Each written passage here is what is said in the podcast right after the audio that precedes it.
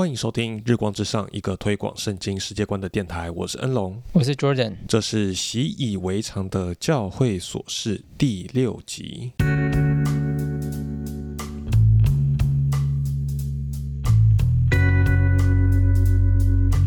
好，各位听众，嗯。欢迎回到我们这个习以为常的教会琐事单元。那就像这个上一集所讲的，哈，就是我们这一集要特别来探讨一个想象不到，但是对一些教会来说是这个烫手山芋的这个婴儿洗的问题。嗯啊，那尤其推荐哦，就是如果你还没听上一集关于洗礼的听众，就是为什么基督徒要受洗啊，然后洗礼背后的意涵，推荐听众先去听上一集，然后再来听我们这一集，就是有一些内容才会比较有意义，不然就是我们好。像直接跳入一个比较细节的升学争论，可能如果没听上一节听众就会觉得，哎，为什么是讨论这些东西这样子？嗯嗯。所以呃，就如同我们上一集节目最后有提到的，就是说，在一些呃教会当中，受洗是你需要是成人，然后呃或者说至少是懂事的年纪，然后你可以啊确定你是明白福音真理，然后表达你相信之后，才会为你施洗。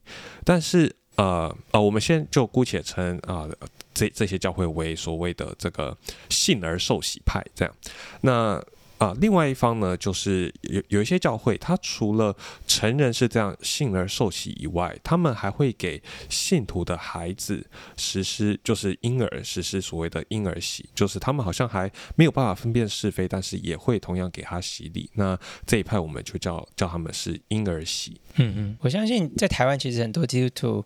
听到婴儿洗的时候是会有一点陌生，甚至不知道。为什么还有人在这样做？好像这是一个天主教才会有的一些呃传统，嗯嗯，所以不知道恩龙要不要介绍一下，现在到底还有哪一些教派会有婴儿洗这样的这样的洗礼吗？对，其实那一天就是我们在预备的时候，然后呃，Jordan 就写这个有点像仿纲嘛，然后他第一个就说，哎，好像大部分台湾大部分的基督徒听到这个的时候，都会有一点这个眉头一皱这样。那但是我看到大部分这三个字，我心里其实有一点，哎，觉得哎，真的是大部分吗？因为其实我自己长大的教会是卫理公会，我们就是有婴儿洗，所以对于我来说，我以为啊，就是我成长背景让我以为，哎，好像基督徒应该是蛮多人都有婴儿洗的吧，但。实际上就是我后来去查了一下，呃，一个二零一五年的统计数据，好，大概台湾有百分之二十的基督徒是在有婴儿洗的教会的宗派，所以这样说起来，应该有八成的，就是这个基督徒是没有接触过或没有听过婴儿洗的，所以的确是大部分。那这个。对这个少部分有哪些呢？对所谓的两层，那除了我刚才提到我自己成长教会是这个卫理公会，那包含巡礼宗，然后或者是其实就等也有提到这个天主教也是这样做嘛。但另外还有就是呃路德宗或者所谓的信义会跟长老会啊啊这两个宗派也是会有婴儿洗的。嗯嗯嗯，不过就是大部分啊教会，如果你看到是比如说独立教会啊，或者说啊就叫做浸信会啊这些教会啊，通常就是都是所谓的信而受洗派这样。那可不可以请恩龙简单介绍一下，就是为什么这些教派？他们会会还有婴儿洗这样的东西呢？呃，当然就是各个宗派各自他在就是给婴儿受洗背后的神学理由是不太一样的。但是以我自己的立场哦，就是所谓比较偏这个长老会的立场来讲，我们是把小孩、把信徒的孩子看作是。上帝百姓的意愿的，所以我们给他施洗的目的是为了彰显说，我们现在接纳这个孩子，信徒的孩子，同样成为上帝百姓教会的一员。但我想，大部分没有听过婴儿洗，或者是对这个概念蛮陌生的人，应该都会有一个直接的问题，就是，可是读完圣经几遍了以后，好像。好像没有特别看到对婴儿洗这件事教导，还是是我们漏读了吗？还是圣经是怎么样看待这件事情的？我觉得的确要承认，就是这件事情之所以是我一开始说的有点烫手山芋，或者说这个教会中很大的一个争论的议题，其实就是因为圣经并没有讲的那么明确。嗯所以，呃，像我虽然是支持教会应该要有婴儿洗的，但是我也呃，我也我也要承认，就是说，圣经的确，尤其新约当中没有直接的讲给婴儿受洗的例子，也没有直接的说你们要给孩子受洗。嗯嗯对，所以我，我觉得的确是要承认说，圣经当中没没有明确讲这件事，因为如果有明确的讲，那 我我想就是教会中就不会有这么大的一种争论，甚至到呃，甚至到说会，你知道，有时候不同宗派的产生，很多时候都是因为这个婴儿洗话题的的争议，这样。嗯嗯，对，但是即使这样，就是我们仍然可以说，这个婴儿洗不是单纯一种好像哦宗派传统或者教会历史的渊源，而是圣经当中的确有一些经文让我们好像有点暗示我们说，这个孩童也应该被纳入到所谓的恩典的群体，或者说上帝百姓当中，甚至有些经文好像有点暗示了有有孩子是受洗的这样子。那你可以就是带我们看看这一些经文吗？因为毕竟我相信我们的听众很多都是，呃，给我看看圣经哪里有这样讲，嗯不然你不能只是讲一个神学概念，然后嗯，就算听起来很很有道理，但我觉得可能在这一点上面，我们需要有多一点的，至少让我们看到哪一节经文有可能会写写这样的事情。对，我觉得心态很好，就是要实际看经文怎么说。那我觉得一个呃，我自己觉得蛮蛮蛮好的一个开始的经文是像《使徒行传》第二章的第啊三十九节，这里是彼得在五旬节讲到讲完耶稣如何成全救恩之后，他说这应许是给你们和你们的儿女，所以就好像对在场的这些人说，呃，我所讲的这个这个上帝所成就的这个恩典，这样的应许，不单单是给你们，还要给你们的儿女。嗯哼，所以就有一种把他们的儿女好像也也一同纳入到这这一个领受应许群体当中一样。嗯嗯使徒行传第二章这个感觉比较像是一个概念嘛。那有我刚才有提到，有些经文好像有暗示说这个小孩也有受洗。那在使徒行传十六章，在那里保罗对一个狱卒传福音，然后就对他们说：“当信主耶稣，你和你一家都必得救。”然后三十三节，呃，狱卒把他们就是。他们被关嘛，然后把他们带出去，然后就他和属他的人，就狱卒和属他的人，属他的人这个通常就是指他的家人啊、那些尤其尤其是用属他的，就是有一种是是那种孩童，就是圣经中会用这种方式嘛，就是孩童或者说啊、这个婴儿是父母的产业这样。那所以呃这这里他和属他的人历史都受了洗，那所以在这里似乎就好像有一点在暗示说是他全家，好像甚至有一点暗示包含了小孩都受了洗。嗯，那我在这边有一些些疑问啊，就比如说第一第一个你刚刚举的一个经文，在啊《使徒行传》第二章啊、那边虽然有说给你和你们的给你们跟你们的儿女，但他下一句马上就说并一切在远方的人啊、所以是不是如果用只用这里的经文来看的话，呃，你说要给儿女受洗，那是不是连远方的人就是全部都一起施洗？那好像就是支持婴儿洗的人也不会说就是看到人就帮他受洗嘛？我我觉得在这里我们可以这样看这个这件事情哈，就是说，呃，我我们可以看到说，首先第一个，在旧约当中，上帝呃建立他百姓的方式就是这个肉身的以色列人嘛，所以以色列人和以色列人的这个肉身的孩子都会被算作是上帝的百姓。那但是在我觉得在这里，这个并且一切在远方的人，就有一点好像扩展了这个上帝百姓，所以原本是只有呃以色列人跟他们的儿女，然后但是现在是除了你们和你们的儿女之外，还有一切在远方的人，好像在暗指那个外邦人，一切就是不在现在现场的人。所以就是他有一点把上帝的应许或者上帝要啊啊、他要施恩的百姓的这个范围就扩大了。就不单只是你们和你们的儿女，还有那些在远方的人。所以我觉得也许可以反过来说，就是如果我们把儿女排除在领受上帝应许的这个范围之外的话，我们就好像有一点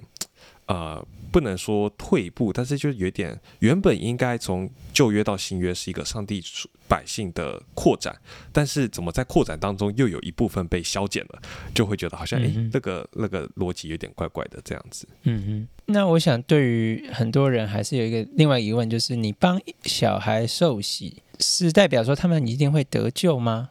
呃，所以，所以你把他受洗嘛？因为通常我们现在想到的大人就是受洗，基本上就是因为他他相信我们觉得他会得救，所以所以帮他受洗嘛。嗯，那小孩受洗是一样的意思吗？我觉得这就要回到我们啊讲的说，究竟洗礼代表什么？洗礼的意义是什么？这样，那在所谓长老会的啊立场当中，看待洗礼是加入属上帝百姓群体的一个记号。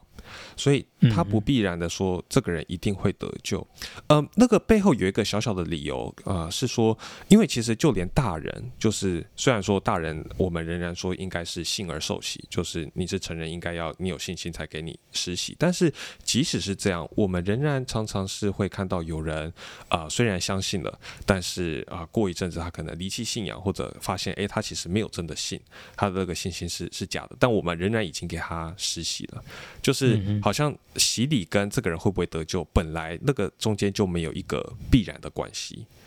那所以，同样的，当我们在看小孩的时候，就是说，虽然他在教会长大，我们相信上帝的应许，这个福音的福分是是有更直接的啊啊临到他身上，但是，但是他有没有恰当的用信心回应这个？虽然说是好像比较有可能的，因为在这个环境里面，但是啊，时常也是看到哦，有小孩长大，然后他就就离开教会了。这样，那回到原本讲的，就是说，所以我们看待洗礼的方式，本来就不是说哦，你受洗就一定得救，而是说。受洗是一个把你啊纳入上帝百姓群体一员的一个啊圣礼一个方式。长老会或者说支持这个婴儿洗这一派，常常会有的一个类比或者说一个论述方式，就是说婴儿洗其实就是啊延续了啊旧约的割礼。嗯嗯，所以在旧约当中，割礼就是啊这个。亚伯拉罕的后裔嘛，亚伯拉罕肉身的儿女，他们都会受割礼，来显明上帝与亚伯拉罕所立的约，纪念那个约，并且显明他们是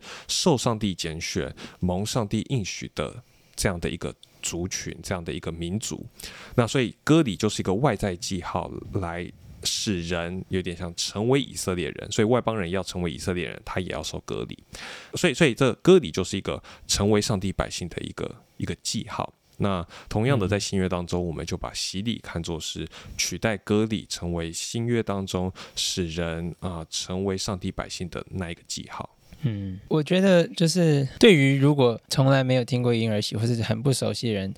听到你刚刚这样讲，就是好像很多概念都有一些道理，但我觉得会有一种，我第一次听婴儿型的时候，啊，不只是陌生，会有一种。发自内心的一点想反抗的那种感觉，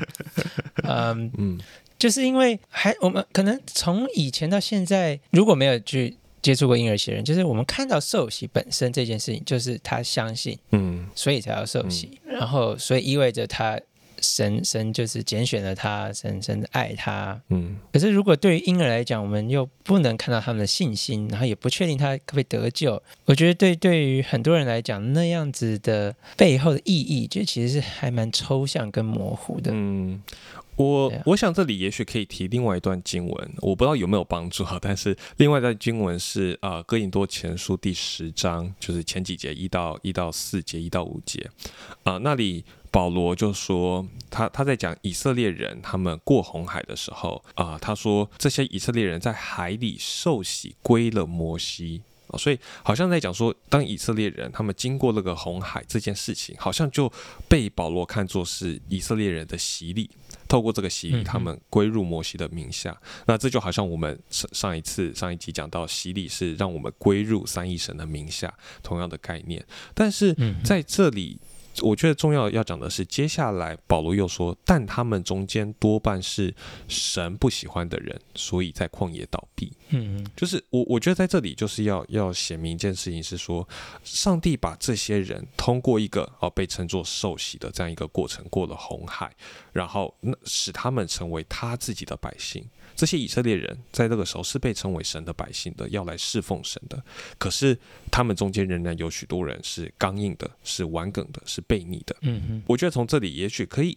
也许可以稍稍一点调整我们对这个洗礼的。呃，想象或者说那个洗礼，跟我的确可以理解那种，好像就觉得洗礼跟信心的那个连接是很是很深刻的，是很强的那种感觉。但是啊，圣经也有时候让我们看到，哎，好像不单是这样。那我觉得另外一方面，我们也可以这样想，就是说，像我们上一集在讲洗礼的时候，我们有说上帝乐。乐于使用这样子一种外在的仪式来传递他的恩典嘛？嗯哼。但是在圣经当中，我们也看到啊，譬如说希伯来书有讲这个，有些人尝过属天的滋味，属天恩典的滋味，但是他们仍然就是背逆上帝，那就是把耶稣明明的重新钉十字架。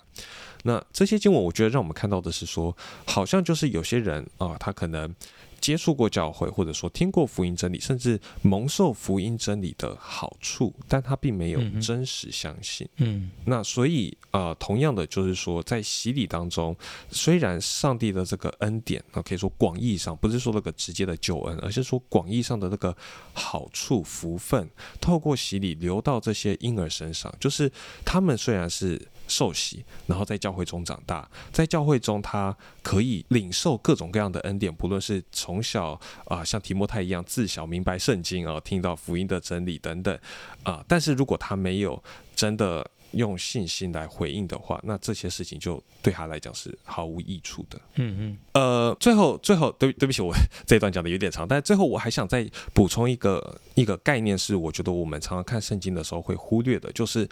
家庭是圣经当中很重要的一个单位，就是上帝与他百姓互动的方式，不论是旧约还是新约，他都是以家或者家族为一个单位，在啊，不论是向他们说话，或者是施恩给他们。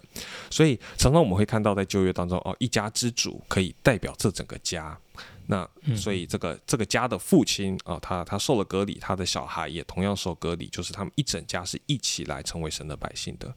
那在新约当中，我们看到的是，像是哥林多前书第七章那里，保罗在讲啊，那个虽然说可能有些人他的配偶是不信主的，但是因为你是信主的，所以你的孩子也就会成为圣洁。嗯嗯啊，在哥林多前书第七章这里，就是看到说，信主的人，或者说他在这个家中，他就有一种。我们不能说一个圣洁的光辉去洁净其其他人，但是就是好像上帝看待这个家的方式，就是看到这里面有一位属他的百姓，因此有一点爱屋及乌，这样就是这整个家，上帝会看作是。是属他的，嗯，不是说啊，爸妈是基督徒，孩子就一定会得救。但是是说，上帝是这样子用这样的方式看待一个家庭的完整性，以至于这些儿女会被看作是圣洁的，就是说分别为圣的，属上帝的一员，是是要特别蒙受上帝恩典的群体的一员。嗯嗯嗯嗯。虽然恩龙，你刚刚一直有提到家的概念，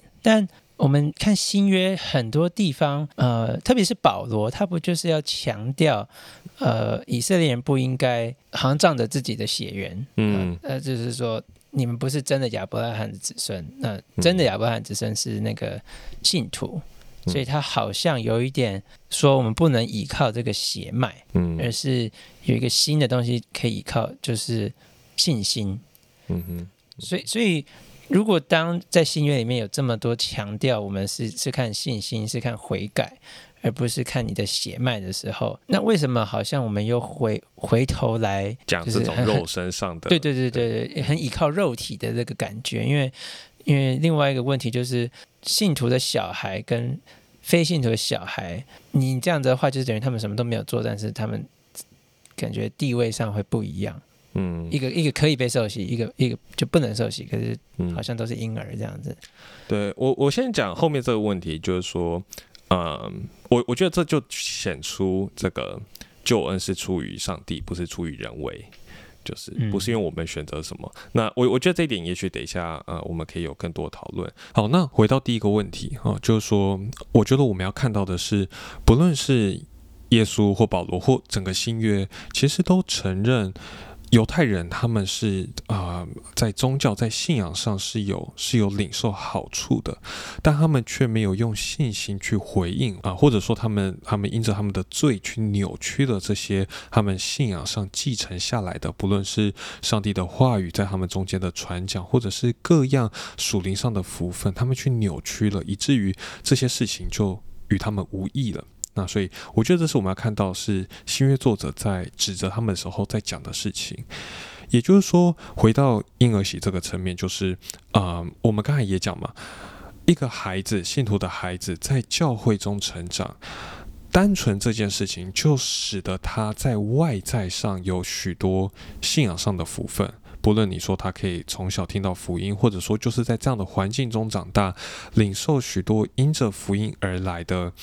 外在的恩惠，好，这些基督徒们在地上，我们因着上帝所赐给我们恩典，我们做许多地上的事情，去去造就其他的人，去帮助其他的人，去不论你说像像圣经中讲，我们要去关怀那些弱势的、那些贫穷的人等等，这些福音外显的好处是会直接的临到这些孩子们身上的，但他们若是没有用恰当的信心去回应，而是像这些法利赛人一样。的就是因着自己的自私去扭曲这些好处的话，那这些事情就与他们无异了。嗯，好，所以我觉得这是我们第一个要看到，就是说，当保罗在指责或者说在再去强调这些犹太人，叫他们不要靠肉体的时候，他在讲的其实就是说，正因为你们肉体上有领受这些好处，所以你不要去靠着这个肉体，而是要用恰当的信心去回应你。作为亚伯拉罕肉身上后裔，你应该有的那些好处。嗯嗯嗯。那这件事情其实凸显出了是婴儿喜这个议题背后，其实反映的或者说那个神学的争议点是在于我们怎么看待新约跟旧约之间的关系。从我们刚才说这种属灵的角度来看，我觉得我们要去留意到的事情是，即使在旧约当中，哦，好像很多讲这种肉体啊、血脉啊、啊家族传承啊等等的事情里面。圣经仍然在旧约里面是强调上帝的百姓要要与上帝有属灵真实的关系，要要信靠上帝的，要行出那个属灵上的美善的。所以，我们不能单纯的看到旧约就觉得哦，好像旧约就是只讲肉体，然后新约就是比较属灵。当我们这样讲的时候，很多时候我们都是把啊这种属肉体就好像。等同于物质，然后属灵等同于抽象精神层面的事情，但我们没有看到的事情是。啊，不单是说刚才讲旧约也有讲这种属灵的这种啊啊信心啊这些事情，对上帝的爱等等，在新约当中也是强调物质的，就是比如说我刚才讲的新约会强调我们要去在物质上照顾那些有需要的人，在教会里面、教会外面都是。然后同时也讲到，可能我们眼光放更远，当到新天新地的时候，所成全的我们是带着一个肉体复活。所以我觉得这是这是在在背。后运作的一些神学议题，提醒我们说，当们在想婴儿洗啊，不要太快的就讲说哦，那样就是好像强调家族的传承或者血缘传承就是很属肉体。其实不是的，而是当我们看圣经整体在讲的时候，是。透过上帝，透过这种方式，透过他在地上所设立的秩序来施行他的恩典。嗯哼，的确，我承认，就是说，呃，这问题很困难，或者说，就是我也感觉到新月当中好像是。更加强调这种信心啊，然后呃，甚至你刚才讲到这种属灵嘛，那保罗也说，就是你们这些信徒是我属灵上的儿女，所以难道不是我们应该更加去想说，哦，这个儿女应该是指就是属灵上的儿女，而不是指这种肉身上的儿女吗？对，所以就是我觉得这的确显示出这个这个议题蛮蛮困难的，然后双方都会就是你知道各自有一些的圣经的根据，尤其当我们考虑到刚才讲这背。后牵涉到新旧约之间的关联，那在呃我所站的这个婴儿喜的立场上，就会更加强调旧约到新约的一种连续性啊，然后讲好像刚才说的洗礼取代了割礼啊，然后新旧约上帝都是怎么对待家庭等等。那可是，在另外一方就是啊这个所谓信而受洗派反对婴儿喜这一方，就会更加去强调说，当我们进入新约，应该是一个新的时代，所以好像会去更加强调这个新约所带来的不同，所带来的一个好像上帝对他对待他百姓不一样的方式。那这个背后就是他其实，在圣经当中，我们看到是两方都有。圣经既强调说旧约跟新约有一种一致性，我们敬拜同一位上帝是同一个家，但是同时又讲到圣经也强调耶稣所带来的是应许的成全，是一个新的时代。所以这个这样子的一种神学议题在背后，就使得我觉得这两方啊要。要你能够一个很斩钉截铁的去说哪一方一定是对，哪一方一定是错，就就会更加的困难。嗯，那但是虽然说，虽然说在这个可能在神学的层面上，就是在这种理论层面上，我觉得双方好像都各自有些的理据。虽然我最后是比较被婴儿洗说服，但是我觉得说服当中，我自己有很大一层面是一个呃教牧层面的考量，就是教会实际上。我们怎么看待教会中的小孩子？嗯哼，我们是把教会中的小孩子看作是哦，就跟着大人来聚会，呃，这样子的一个角色，还是我们是把教会中的小孩子看作是教会的一员？他是他是要在教会中，同样他们有权利被教会好好的牧养的，被教会好好的关怀的一群。教会的成员，就我我觉得这是其中一个让我觉得婴儿喜真的在在教会当中才真实展现出上帝对他对待他百姓的方式，就是我们是不偏待人的，像耶稣也说让小孩到我面前来，就是在教会中，我觉得婴儿喜更加的是展现说我们连这样幼小的婴儿。也都接纳进入啊神的教会当中，成为他百姓的一员。我们是以这样的方式在看待他的，所以我觉得这点上是是一个啊实物上的考量，会会影响说我们究竟怎么看待这些孩子。那我觉得婴儿喜的方式会让我看待孩子的方式更。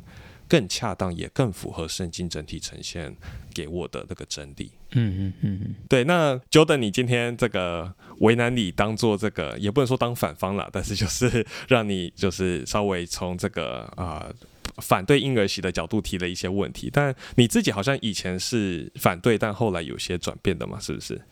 对，其实我在刚开始念神学院的时候，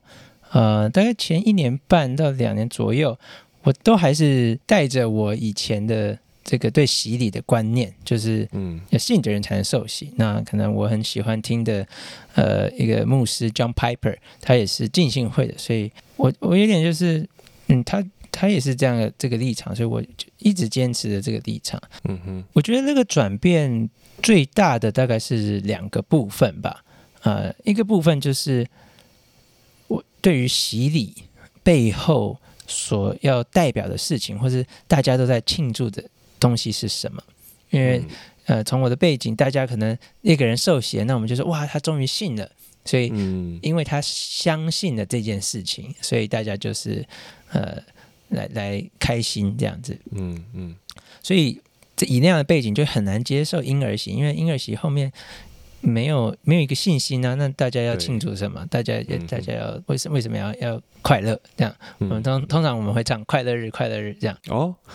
你们还有教会还有这种，就洗礼那个人泡下去 的，泡下去的时候，我们就会唱泡下去拉起来，快乐日快乐日。对对对，所以的确是一种庆祝的氛围，这样。对对对对对，嗯，但开始接触的这个婴儿洗的这些教导以后。那我就会发现，哦，洗礼其实背后还可以更多的是庆祝，呃，神的应许，嗯，可能就是不只是人的信心而已。就是当然，就算是进信会的人，还是可以说，对啊，我庆祝这个人信心，但我也相信背后有神的应许。对，但但我发现婴儿洗本身就是更多的提醒我们。呃，我们还还不认识神以前啊，甚至像罗马书讲的，我们还做仇敌的时候，基督就为我们而死啊。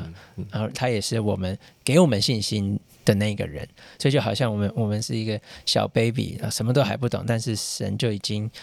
好像把我纳入了他的怀抱之中。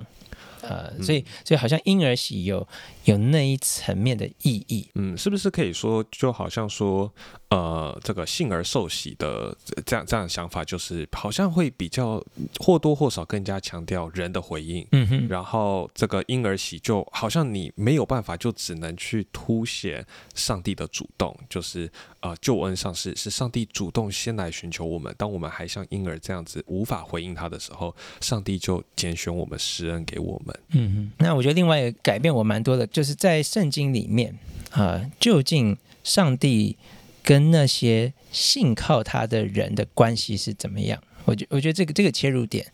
呃，也也是影响我蛮多的。就是上帝在对待信靠他的人，呃，这部分的时候，通常都不是个人性的，呃，嗯就像恩龙你刚刚讲的，这是家庭性的，或是群体性的、国家性的。嗯而这个好像是从神对待亚当夏娃开始，然后可能对亚伯拉罕啊，甚至对于他拣选的这些大卫啊，就是一直以来，好好像都有这种不只是一对一的嗯的关系。但是如果你是浸信会的人，呃，像我这样长大的话，就会觉得哦，信心就是你跟神的关系而已。嗯，然后就算是你的小孩，那那你就会说那是他跟神的关系，好他自己要负。责，对对对，就跟我啊、我没我没有办法做什么，我没有办法帮他这样子。就会比较有这样子的一种思维模式。嗯，就嗯，相相比于我刚才有提到嘛，就是说在婴儿洗当中，好像对于教会而言，就是哦，这些孩孩子我们要要负起责任来牧养他们，来建造他们属灵的生命。嗯哼，那好，好像在在比较偏这种信而受洗派，或者说所谓浸信会，呃，当然，我觉得在好的教会、好的浸信会也一样会是好好的教导孩子信仰，但那个背后的心态，我觉得是不太一样的。就是说，我们呃在有婴儿鞋的教会，我们不是说好像这些孩子他们刚好在教会，然后刚好有这个时间，我们就教导他们这里，向他们传福音，而是说我们把他们看作是与我们大人一同来这里敬拜上帝的，他们同样是这个教会的一员，所以我们理当要这样子去牧养，去这样子教导、建立他们，而不是说好像就是单纯的对一个啊、非信徒传福音，然后他自己要选择信或不信，那个背后的思维方式是不太一样的。嗯，那我觉得另外一个说法也蛮，刚刚说两点，但是我觉得第三。应该二点五点，第第第二点五点，我觉得就是像恩总刚讲，有一个实际教牧上面的一个一件事情，就像如果你是一个基督徒的父母，然后你要教导你的孩子，就举一个最简单的，你要教他念主导文的时候，嗯呃，就是他就会就说哦，你可以这样祷告哦，我们在天上的父这样子，嗯可能从他们很小的时候，我们就可以这样教导他们。但呃，如果我还是支持坚守进信会的话，呃，我们可能会说，哦，你不可以这样祷告，因为除非你真的相信，哦，因为上帝，上帝还不是你的父，对对，上帝还不是你的父，就是我我们很难，我们应该先教导说，你要你确定吗？你相信他以后，OK，你相信了，那我再来教你主导文。嗯，但是那个教授说，哦，不是，这些孩子们，我们是可以从小就就是让他知道他有一个天赋，嗯啊、嗯而我们这样教导的时候，其实是有有一个蛮深厚的神学的根基在背后，就是上帝在接纳他的百姓的时候，是有这样子的群体的性质的。嗯对，所以如果我们的受洗也有是这种上帝上帝的百姓的记号，